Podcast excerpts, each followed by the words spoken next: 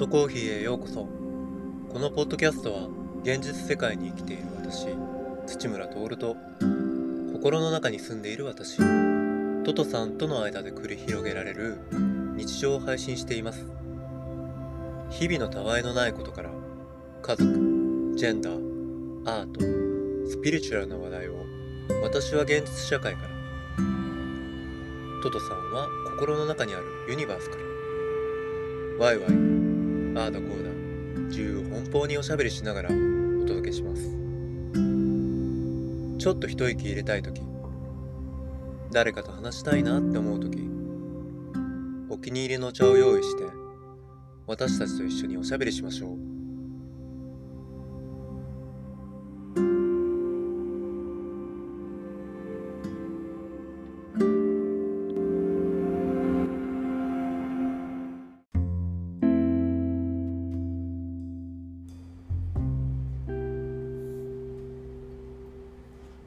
コーヒーへようこそ本日もこのポッドキャストをナビゲートするのは私トトコミュニケーションズの土村徹と私の心の中に住んでいるトトさん、えーそして、えーゲストのメグさんです、えー今日もよろしくお願いしますはい、お願いします。エピソード、えー14なんですけど、えー王国をテーマにしてお送りしたいと思います。で、えーっとまあ、ちょっとテーマを置いておいてあの夏休みが、うん。えー終わったんですけどえーっとメグさんはどうでし夏休み感たはい、全然なかった。うん、それは仕事してるから。仕事だったから。うん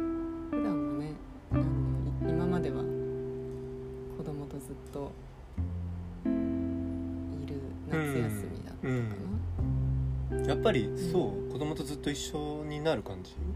自分はそうだったんだけど。うん、ずっといるもんね。うん。ずっとじゃなくても。ううん。んそうね、まあ、僕はあのこのねお父さんとお母さんの役割をちょっとチェンジして初めての夏だったんだけどちょっとあの結構夏休みって壮絶なんだなって思って。なんか心の休まる暇がちょっとあんまりないうん感じがしてなんかお母さんって大変なんだなってちょっとしみじみつ 疲れた大変よ。疲れて疲れるよ。うん何が大変なんだろう？子供がうん。いるっていうなんかなんそれとも自分はなんかあの3食全部作らないといけないし、なんかあの子供たちがうん。やっぱ不規則になって、起きる時間が全員違うから、うんその都度食事の用意をしなきゃいけないっていうのもうん。すごく結構プレッシャーになったりして、うんうん。なんか三食作るのと。うん。まあ、子供がいていつも通りにうん。なんかはかどはかどらないうん。家事とかね、うん。とか常に うるさい、ううん。うるさかったね。るさいようね、ん。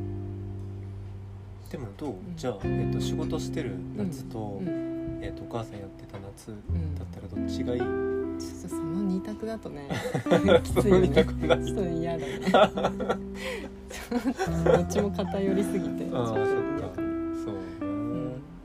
なんかあの、まあ、自分も仕事をやるから、うんあのこの仕事と,、えー、と家事の両立がすごく夏休みに入ってうん難しいなっうんて思ったんだけどあのまあそれと同時にあのこの夏休みにお母さんをやっていてあの、ま暮らしが人を作っているんだなっていうことをすごくあのしみじみ感じたんだけどうん。あのて言うんだろう。人人の暮らしだから人が作ってるってなんか思いがち自分も思い思ってたんだけど、うん。なんかやっぱり実際にあの家に入って、うん。あの食べることとかまあいろんなことをやっていくとなんかなんて言うんだろうあのその自分の計画云々よりも、うん。なんかそのあなんだろう暑いしなんかちょっと食べるものはあの冷たいもの、うん。アイスとかじゃなくって、うんなん。か冷たい食べ物をだ出さなきゃみたいな、なんかそういうあの星の巡りによる気づきみたいなもすごくあってなんかそれって何？星の巡りによってるの？やってる。なんかあのちょっとあのなんて言うんだろう。今日はじゃああのこの料理しましょうとかじゃうん。でももともとないけど、うん。なんかもうこのやっぱ夏が年々暑くなってうんきてるじゃん、でやっぱりその食べ物でそういう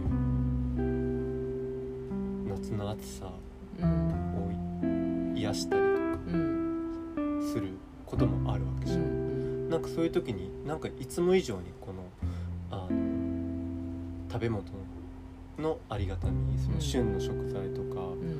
にもすごい助けられたし、うん。なんかねあの夏はすごくこの夏はすごくそれをね感じた。えそれは星とどう関係してるだって星がうん。今、あのまあ要は夏だったらさあのすごくな南中っていうかあの高いところにうん。あってすごく直射するわけじゃん。うん。秋とかあの冬冬だったらどんどん傾いてってその太陽の光のあの強弱があるわけじゃん。うん。なんかそれを夏っていうのは一番感じられる季節うんなわけであってすごくそれはありがたいことでもあるんだけど、うん。今のもう現代の僕らにとってはもう驚異的な暑さになってきてて、でもそれをその恩恵を受けながら自分たちはやっぱり生きてるわけであって、だからそこのバランスをうん。常に取らないとその拒否はできないから、うん。太陽の光っていうのを。だからそういう意味ですごくあのまあ暑かったけどその暑さも自分たちはあのその星の恩恵としてちゃんと感謝したいっていうのがあってなんかそういった意味ではその食材になんかそういう照りつける太陽の下で育ったうん。夏の野菜とかにすごく助けられた。っうん。ていう感じがして。なんかそれが結果的にまあ太ありがとう的なあのものに自分はつながっていくんだけど、なんかそういうこうん。とわかわかる？分かった分かっわかる？たうん。なんかそれをすごく感うじん。ました。なんか冬とかだったら、うん。なんか寒いわけじゃんうんか、で寒さをなんかそのしのぐためにはなんか服だっさ、うん。そういうところに今度行ってなんかその太陽に対するそこまであのありがたみっていうのがないんだけどやっぱり夏はそれをすごく感じるあのことが多い、う。ん、そう冬はない？そんなあまあななんだろう。なんかある？逆に。あの日が入ってきて暖かいとか。あまあそれはあるね。もうん。ね大きいなんかそれってすごくあのじわっとしたありがたさじゃん。うん。でも夏はなんかそれが強烈に来るっていうなんかそれはあった。うん。いいわゆるその自然のね恩恵をあのなんかちょっと味わいながら生活できたらすごくいいなって思って今そうやってやっていってんだけどうん。でもやっぱ仕事がしお金を稼ぐ仕事のが絡むとどうしてもそこに時間の比重がうんあの割かれて、うん。でなんて言うんだろう。その味わってる余裕が一日の中でない。うん。なんか今メグさんがそういう感じでうん。さ今日今朝もうん。その自由がないっうん。ていう話をしてたんだけど、うん。なんか単純的に単純に言ったらそれはあの労働時間の短縮で解消されることうんまあそれもあると思う。うん。なるほどね。じゃあ今の例えば8時間労働が5時間とか4時間になったらまたちょっと違ったまあ視点が持てるってこと？違うねうんその時間のうん。空いた分がね、うん。使い方が変わってくるから、うんうんうんうん。そっか。じゃあんまり満喫できなかっ夏っぽい感じはなかったかなたそんなに。そう。いや暑いのは暑いよ、うん。毎日だって暑いって言いながら帰ってきてたよ、そそれさ通勤時間じゃんただの。まあそうだ夏らしいことをしたかと言われたら。あまあでもそれはないかも。そっかそっうん。か、なんかそうね。なんか暑かったりとか、うん。寒かったりとかなんか体感うんうん。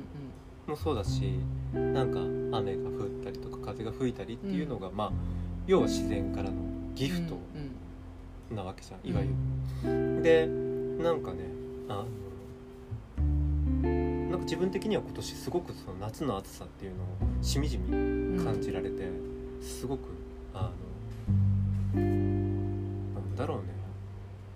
なんかちょっと子供時代のあの夏休みをちょっと思い出したよううんな感じも、あのしました。あのなんかそういうのがすごい良かったなって。なんか変わったじゃん。その仕事の配分を変えて、家に入って、うん。なんかねすごくお母さんになったなっていう なんかまあちょっとよ。ちょっとだけどまあなんかすごく感じられてなんかねよかった。自分は。よかった。よかった。あの、まあ、大変だったけど。そう。なんかねそう改めて台所に立つっていうことのあの楽しさとか、ん。あのなんだろうね。台所だけじゃないでしょでも。何が？え？家にいてやるこまあそうだけどあのでも一番いいよね台所に立ってることがと夏休みは多かったよ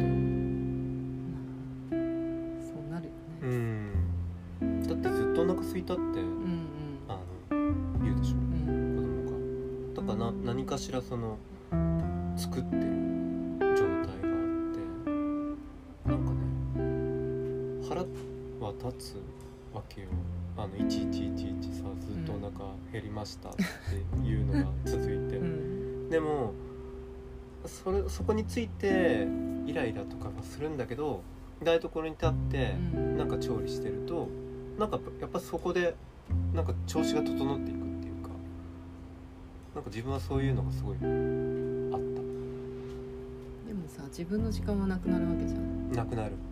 それでもなんかそれでもうん。多分ね食事の支度をするのが料理ね。うん。料理をするのが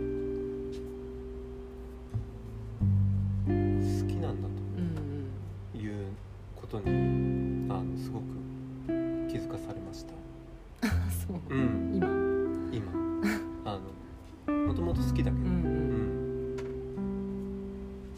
うん。んなんかねあの僕前からあのユニバースからのメッセージが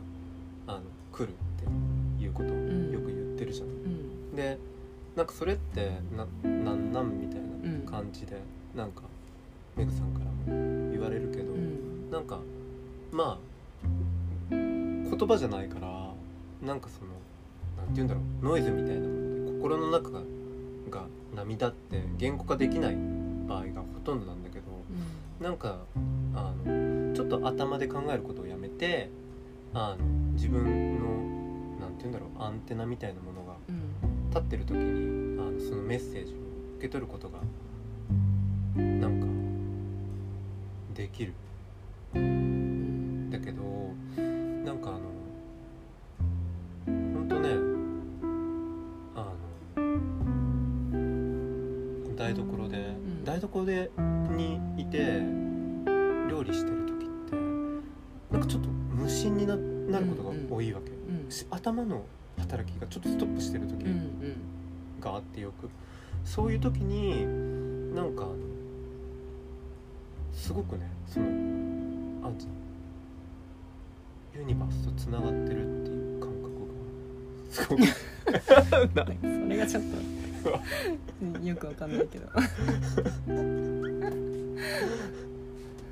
ある。ちょっと難しいよね。いや難しくないのなんかねでもあのそう。昔メグさんがさ、うん。あの僕にえっ、とな何年だったか2021年とかだったと思うんだけどうん。あの風の時代がうん来るの知ってる、うん。なんか寝る時になんかふとなんかそんな話に、うん。そうだった。うん、教えてくれたことがうんうん。あったじゃん。でそれまでちょっと自分はあのいわゆるその十二星座的な星占いっていうものをそんなにあの気にすることはなかったんだけど、うん。なんかあの結果的にあの自分はさその前になんかそういういわゆるその今風の時代って言われてるその形があるものを大切にしてきた時代から形がないようなものを大事にするあの価値観みたいなものにあの、まあ、移行してきてるうん。わけなんだけどなんかすごい自分的にはあのそういう予兆があってう、ん。で、まあ、それでさあの引っ越ししたりとか、うん。車を手放したりとかっていうことがもろもろあったんだけどなんか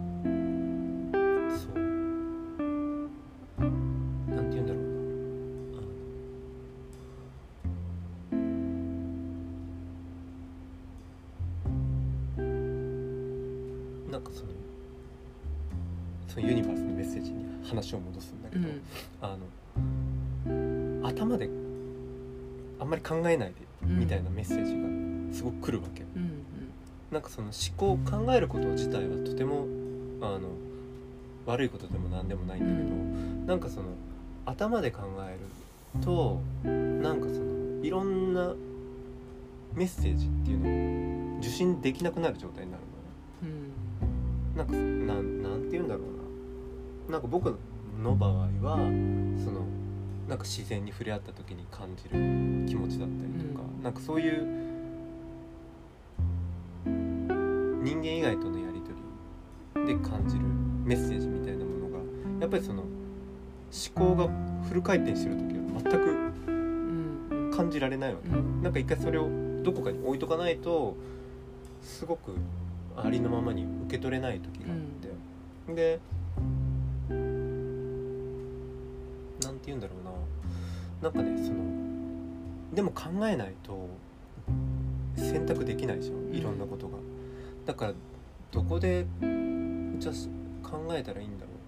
ってなんかちょっと思ってた時があって、うん。まあそれも考えてんだけどなんかその時になんかちょっと頭じゃなくって、うん。お腹でうん。お腹で考えようって。いや。お腹で考える。そうお腹お腹ってさ、うん。あのなんか大腸とかは、第二の脳っていう話を前にしたじゃん、うんなんかだからお腹で考えることがなんかできるって自分は思う思うわけ腹で考えるみたいそれもう感覚とかそういうこと？なまあそういう感じかもしれない、うん。あの直感的なうんうね、ん。だからそれちょっと思考いわゆる普通の思考っていうものとはまたちょっと違うのかもしれないけど、うん。なんかでもあのその行き当たりばったりじゃなくって、うん。ちょっとお腹でなんかその自分が今判断したい物事とかをうん。腹までもう腑に落ちるとかっていうじゃん。うん。なんかそこまでやっていくっていうのをなんかちょっとたいなってちょっと思ってて。それなんかやり方がある？ない。ないっていうか、うん。そのなんだろうな。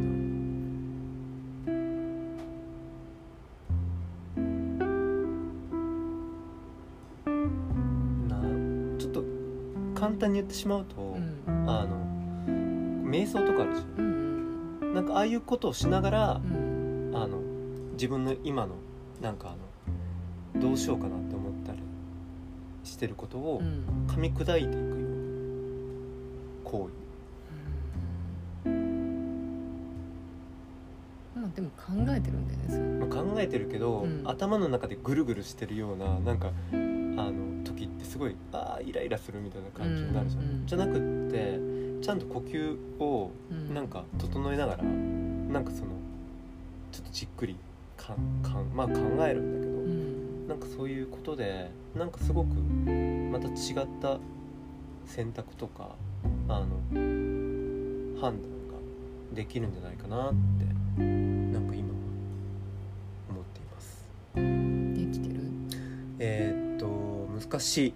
簡単 口で言うのは簡単だけど、うん。難しいですよね。とても。でもなんかその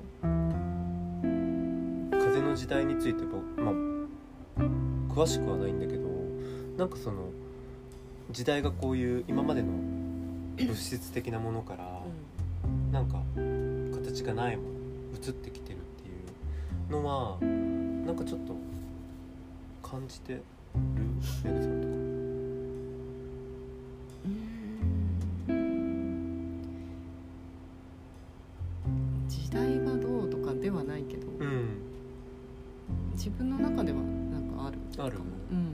風が吹いてる感じ。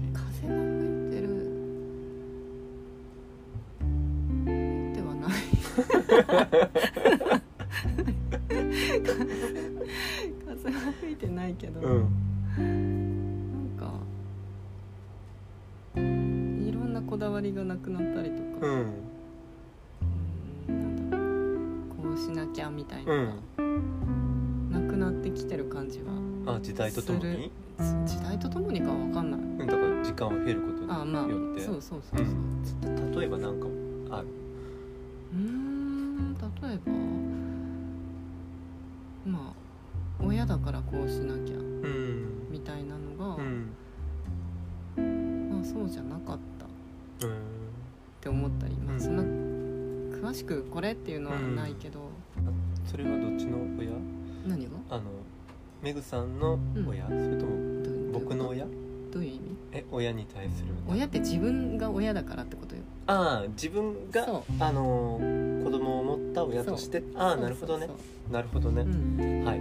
それは僕もすごくあのもうすごくいろんな意味でアップデートできました。そ う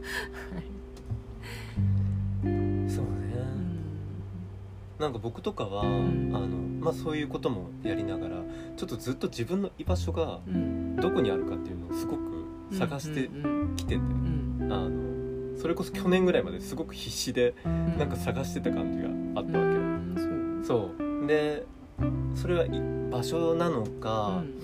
あのそれともいろんな人が集まるなんかコミュニティなのか、うん。それとも仕事会社なのかででいろいろいろいろなんかうん。リサーチしてたんだけど、うん。なんかね結局どこも自分の居場所ってん。なんか感じるようなところがなかったわけ、うんでもあのそう去年会社を辞めて、で、まあ、まあちょっと大げさだけど生まれて初めて自分が思うように動いてうんいくうちになんか自分の居場所は自分自身なんじゃないのかなってうん。思うようになったわけよ。なんかあの自分の気持ちをあのこういう風にね今のポッドキャストであの外に出して表現することって、まあ、今まではそのメグさんとか、身近にいる、まあ、心を許した人だけに、うん。まあ、時々あのタイミングが合えばするだけだったんだけど、うん。ちょっと自分の性格上あのこの知らない人とかにこの SNS やポッドキャストでおしゃべりするっていううん感覚は全くなかったうんわけ、あのする必要がない、ん。どこにもないって、うん。今でもそれは必要性はを述べよって言われたらうん。何なんだろうって思うんだけどなんかねあの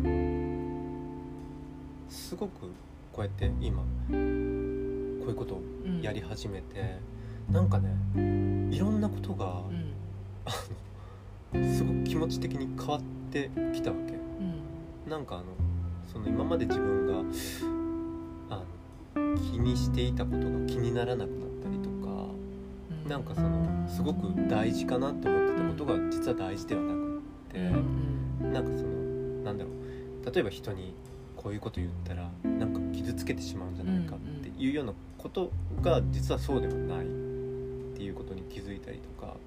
うん。どういうとこで気づくな自分がうん人の人にさ例えば嫌な思いをさせたりするとなんか自分もやっぱり嫌な気持ちになったりするじゃん、なんか今まで正直に言うことがなんかそれに値するみたいな感じだったわけ、うんだからちょっと自分を抑えなきゃみたいな感じだったんだけど、なんかでも言って自分の本当の気持ちを言ってその時は相手に「えなんで?」みたいな感じになったりとかもするんだけどそれ以上になんか自分はすごく落ち着いてるっていうかうんなんかね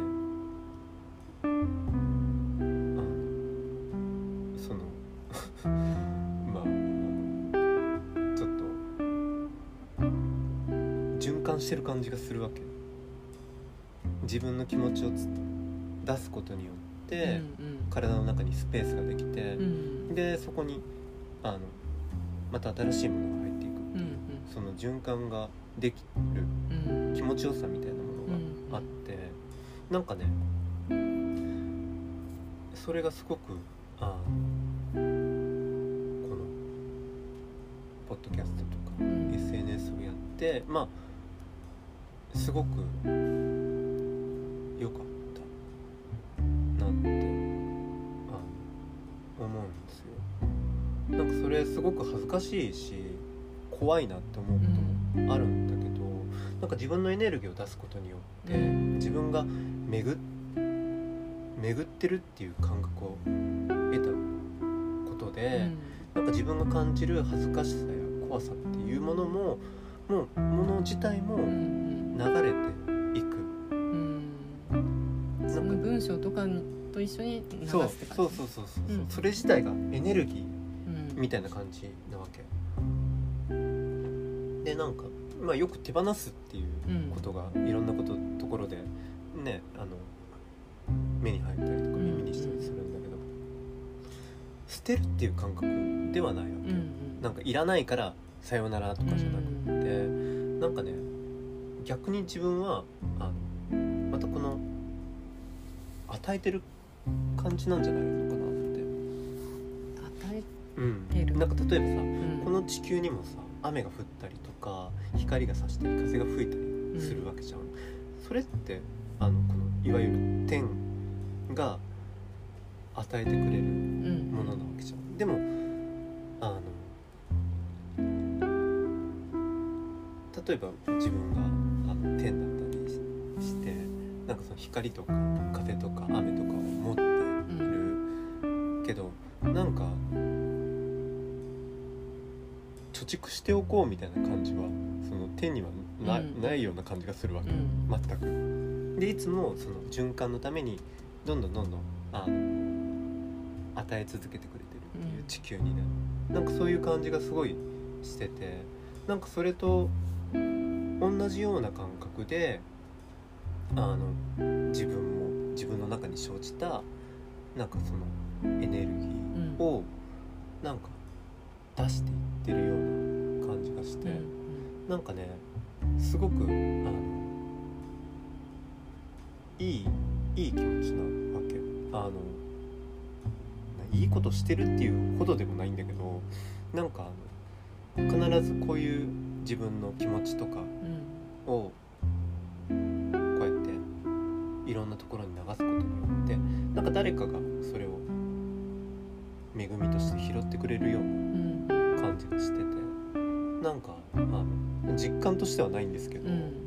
誰も別にそういうことを言う言ってありがとうみたいなことはないから、あれなんだけどでもなんかそういう気がすごくあのしてて。うん。なんかそれは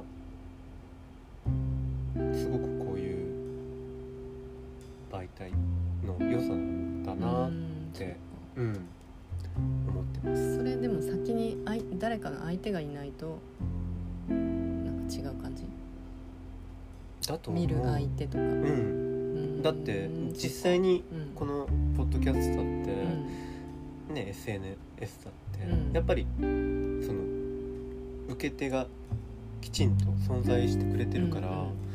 だから僕も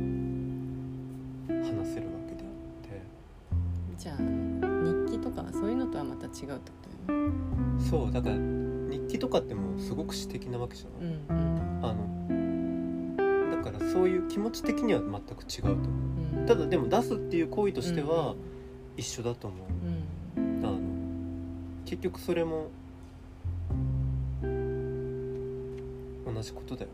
あの自分のその起こったことを別のところうにうやって置くってういうんので、あのまた自分の中にスペースっていうのができると思う、うん。自分自身も日記も書くから、うんあの同じようなあの意味合いはあるとう思う、ん。そうやって手放してなんか与えてもらえるから僕らまあこの地球で生きていけるわけじゃうんん。なんか水とか風酸素とかね、うん。そういったものがなければそもそも生きていける生きていくことができないから、うん。なんかねあのそういった意味ではあの手放すっていう感覚を常に持っときたいなっうん。てすごいなんか思ってる。なんかあの心の中のそのトトさんもになんかそれはすごく教えてもらったわけ。なんか昔も話したけど、うん。あのあのトトさんはセラ人なわけじゃん。はい。で心の中に自分の星があって、うん。心の中のその自分セラビトさんね、うん。トトさんのことだけどセラビトさんが自分の星を管理してる、うん。でそれぞれにいろんな人に与えられた記憶によってうん。生じる好きとか嫌いとか嬉しいとか楽しいとか悲しいっていう感情があの行動を起こすエネルギーになるんだけど、うんなんかそのエネルギーがその自分の心の中の星をすごくあの育んでいくうん。エネルギーにもなるからこの心の中のセラミトさんはどんどんどんどんその記憶をうん。あ僕に見せていく。うんなんかねあのそれをすごく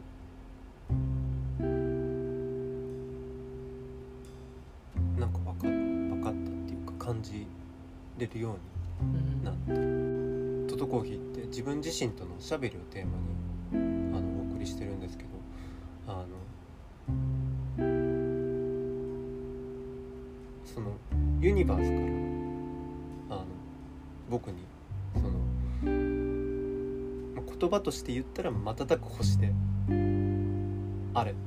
なんかいつもそういうメッセージが来るんですよ。うん。であのなんかそれ以上はうん。自分はあの自分自身であの解釈していってるんだけどなんか自分的に今しっくりきてるのはなんかやっぱりあの自分が自分自身の王国の王様になるっていうことななんなんだと思うんです。うん。なんか王様ってすごく支配的な感じもするけどなんかその自分自身の星には自分しかいないわけだから、うん。なんかあのこの王様っていうのはあの全て自分で責任持ってあの選択して行動していくうんことだと、まあ、自分は思って、なんか全てなるべく自分であの選択してうん。で行動してエネルギーをあの流していきたいなってうん。思ってるんだけどなんかあのそのほ例えば僕のそのユニバースからのメッセージ「星になれ」っていうのがあるじゃない、うん。メグさんだったらどういうふうに解釈する星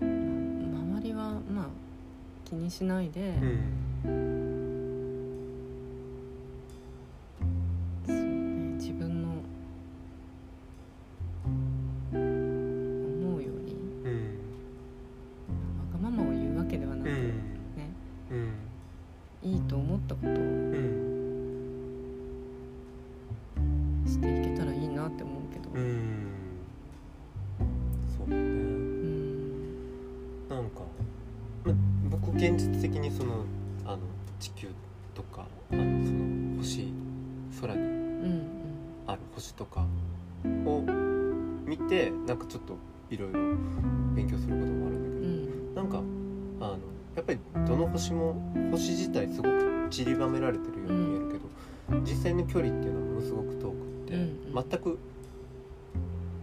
お隣さんとかそういう問題じゃないうん距離なわけよ、だからあのどの星も本当に孤独うん。にあ存在してるうんと思うんだけど、なんか当然他の星のことなんか意識はしてないし、うん。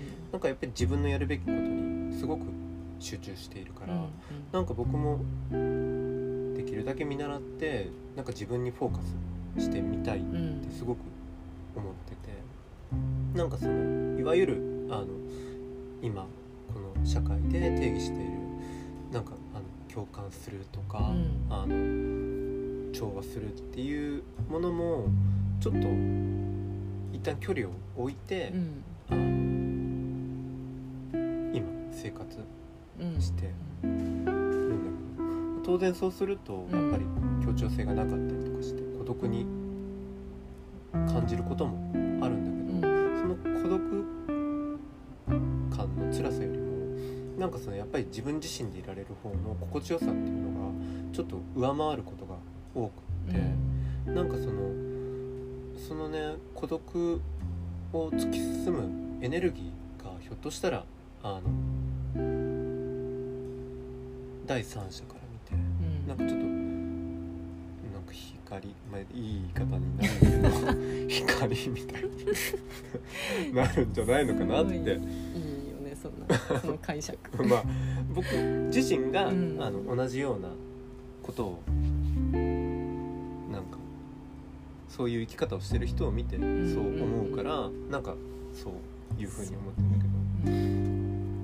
なんかでもねあのこれからそのどんどん時代が進むにつれてなんかねあの自分自身にフォーカスするっていうことがより求められていくような感じがうん。僕すごくしててなんか多分これ僕だけじゃなくってあの僕だけへのメッセージじゃなくてうん。全ての人たちに対するユニバースからのメッセージだとなんか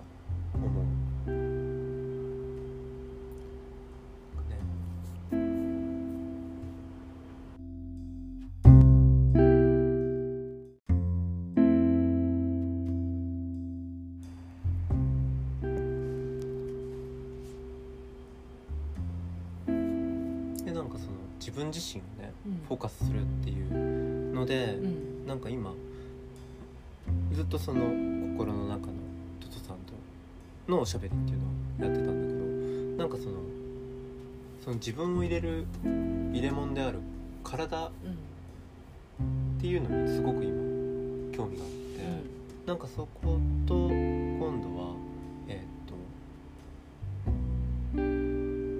とおしゃべりしたいなってすごくなんで笑うの？本気なんですけどいやいやわかるいいよ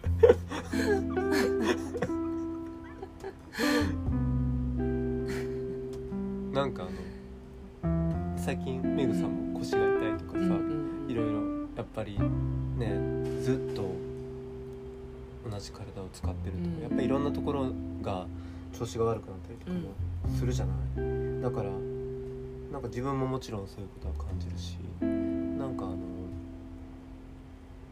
もうちょっときちんと向き合いたいなっていうのがあって、なんかあので、まあ、この夏もあの呼吸をすごくあのちょっと見直してきちんと呼吸をしようと思ったりとかなんかそういうことを結構今やっていてであのなんか本当にこの自分自身とのおしゃべりって、その、まあ、自己完結の世界だからなんかどういう風にでもできるっていうか、やろうと思ったら。あのなんだけどなんかそのあまりにも自己完結しすぎると、うん。ちょっと現実にマッチしなくなっちゃって、すごく自分的には生きてるか死んでるか分かんないような状態になんかふわーっとした感じになることが多くって。うん。妄想ってこと？そう。えーっとね、うん。あ違う？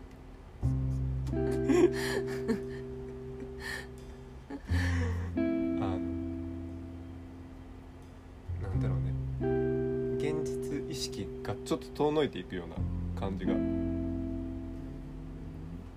その心の中うん。の風景うんが強くなっていくとやっぱりちょっとそれってあのおかしいわけじゃない。バランスとして。やっぱ現実の風景と心の中の風景がマッチしてないとうんうん。いけないわけだから。なんかなんかちょっとそういうこともあったりしたんだけどなんか体っていうものはもうリアルそのものでうん。その現実に生きていくための まあ道具みたいなもんだからなんかそこに意識することによってなんかその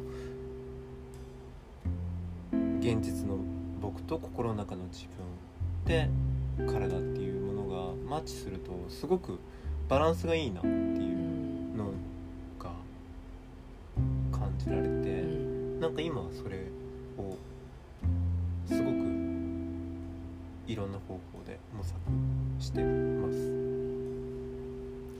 なんかあの例えば心が OS だとしたら、うん体がパソコンみたいなうん感じであってなんか生きていく上で必要な乗り物が自分自身へ与えられた体。だからなんかお互いの親密なコミュニケーションがなんか必要なんだなって気づいてで心と体をすり合わせていくことでなんか生き方自体もあの変わって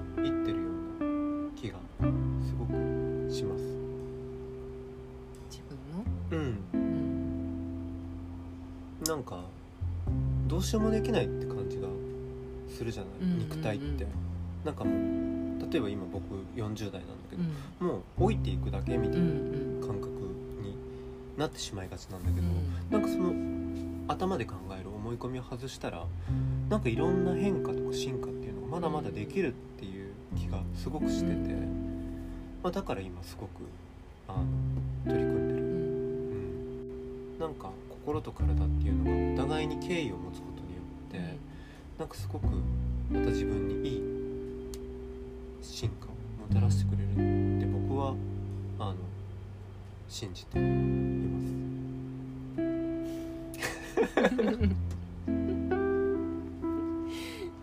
まあ体だったらねわかりやすい。そう分かりやすいでしょ、うん。目に見えるじゃ、うんん。なんかそれが自分にとってもすごく安心なところではある、だって僕がさ心の中のトトさんとって言っても、うん。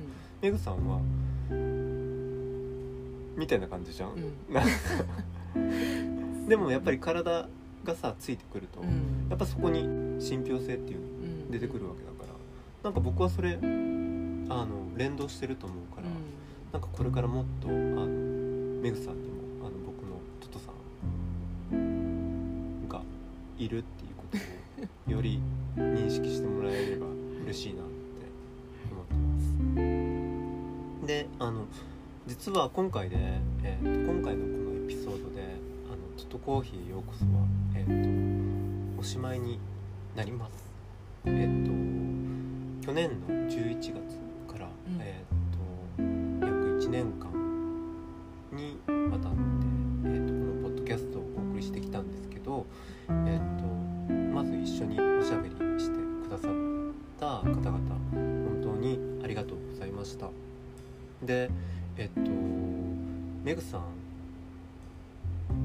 えっとあと唐草の長谷部さんにも、えっとゲストで、えっと登場していただいたんですけどあの本当にあのお二人のおかげであのすごく自分はリラックスしておしゃべりを楽しむことができました。本当にありがとうございます。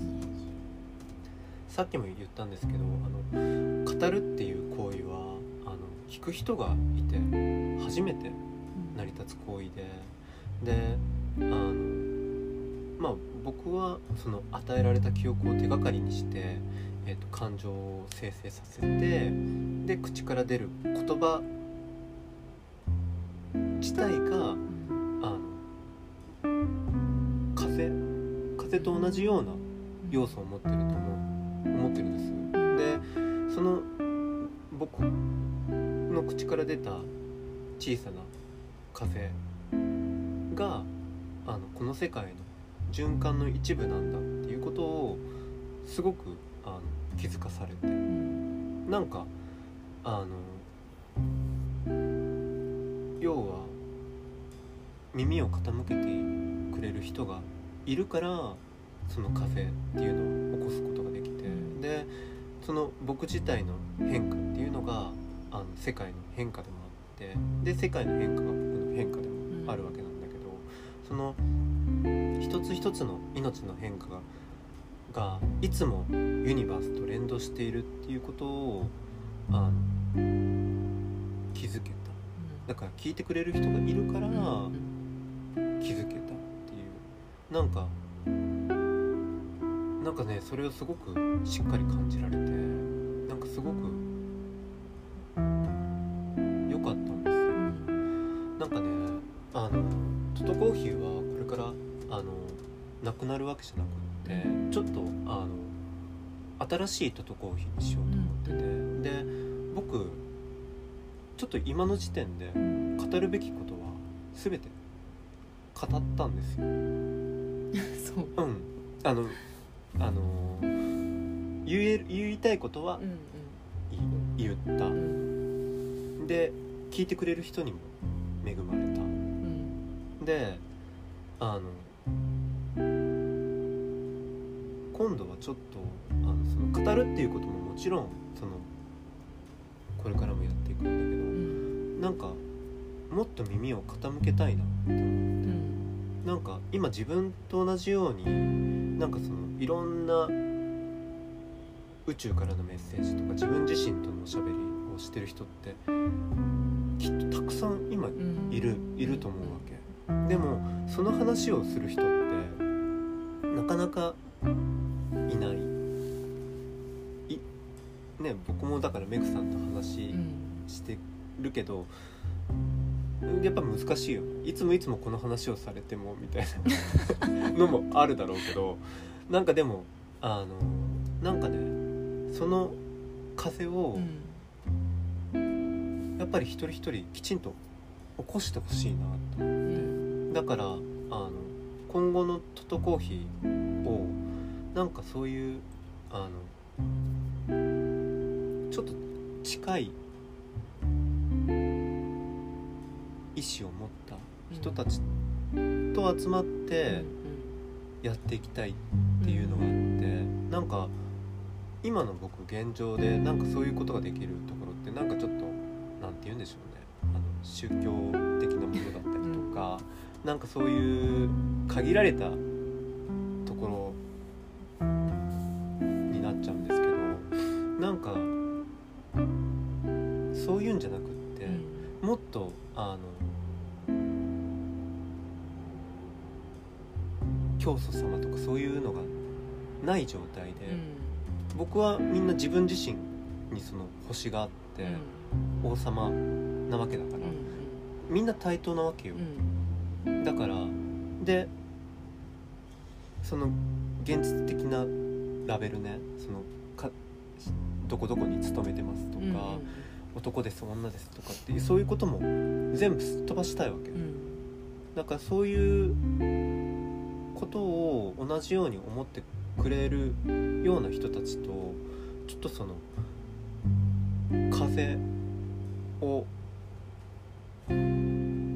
起こすというか、あのお互いに、えー、と言葉にしたりとか、耳を傾けたりとかっていうことをしながら、その風を常に吹かせたい。でも実際にそう。なんかね僕風の時代とかっていうので、うん、なんかこういう電波とかでね、うんうん、あのこのエネルギーを流していくことも当然可能なんだけど、うん、なんかやっぱりそこじゃ伝わらないことって現実的に僕とトコーヒーもやってるから、うんうん、たくさんあったわけですよ。うん、でなんかねあのすごくちっちゃい回になるかもしれないけど、うん、なんかやっぱりフィジカルに、えーと、顔を合わせて、うん、で、えーとその自分の中で生じているエネルギーをあ言葉に出せる場にしていきたいって思ってて。そうすればなんかねあのいろんなことがまた変わっていくようなあの僕は確信があるんですよそこに。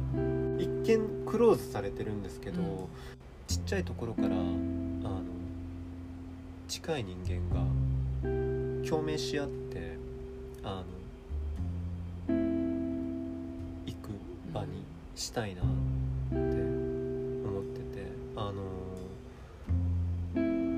ちょっと今その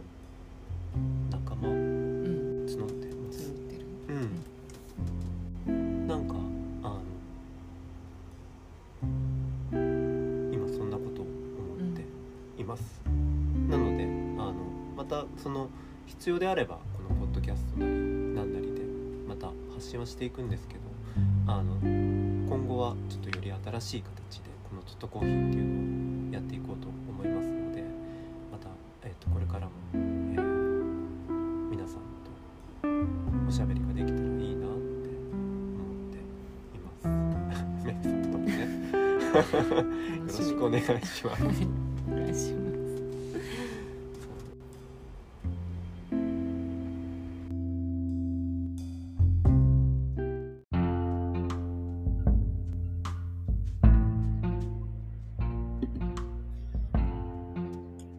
トトコーヒーへようこそ。いかがでしたか？最後のトトコーヒーは王国をテーマにしてお送りしました。瞬く星であるには自分自身の王国の主人にならないといけないと思い、えー、段ボールで作った王冠をかぶって、えー、ポッドキャストを始めました。すごく、えー、懐かしいです。あれから1年足らずですけど、トトさんとの距離は、えー、だいぶ縮まって、OS もアップデートされたような気がしています。時代は地のエレメントから風のエレメントへ移行中ですけど、僕自身がすごく風っぽいので、つい、えー、風をフォーカスしてしまうんですけど、豊かな大地が育まれているから風はどこまでも吹いていくことができるんですよね。地の時代に一生懸命大地を育んできた生きとし生ける者たちに今改めて感謝をせずにはいられません。このポッドキャストもそうですね。耳を傾けてくださった方々がいたからおしゃべりできた。そのことに、えー、心より感謝をしています。世界はパラレルに存在していて私たちは均一の時間の流れに支配されているわけではありませんそんな途方もない、えー、広いユニバースの中で近似したもの同士が共鳴して今ここで出会っているそれは奇跡としか言いようがないものですよね。新しいトトコーヒーはこの身体をベースにして集中と、えー、共鳴をしながら様々な風を起こしそれぞれのユニバースを感じることができるコミュニティになればと思っています。風の時代にはしっかり風を吹かせていきたいですよね。今回は8月31日の魚座の満月に合わせて配信しました。えー、魚座の満月は、えー、今年のスーパームーンです。また、皆さんとも大潮の頃、えー、再びおしゃべりできたらいいですね。それでは、本日のトトコーヒーを開きにします。今までありがとうございました。さようなら。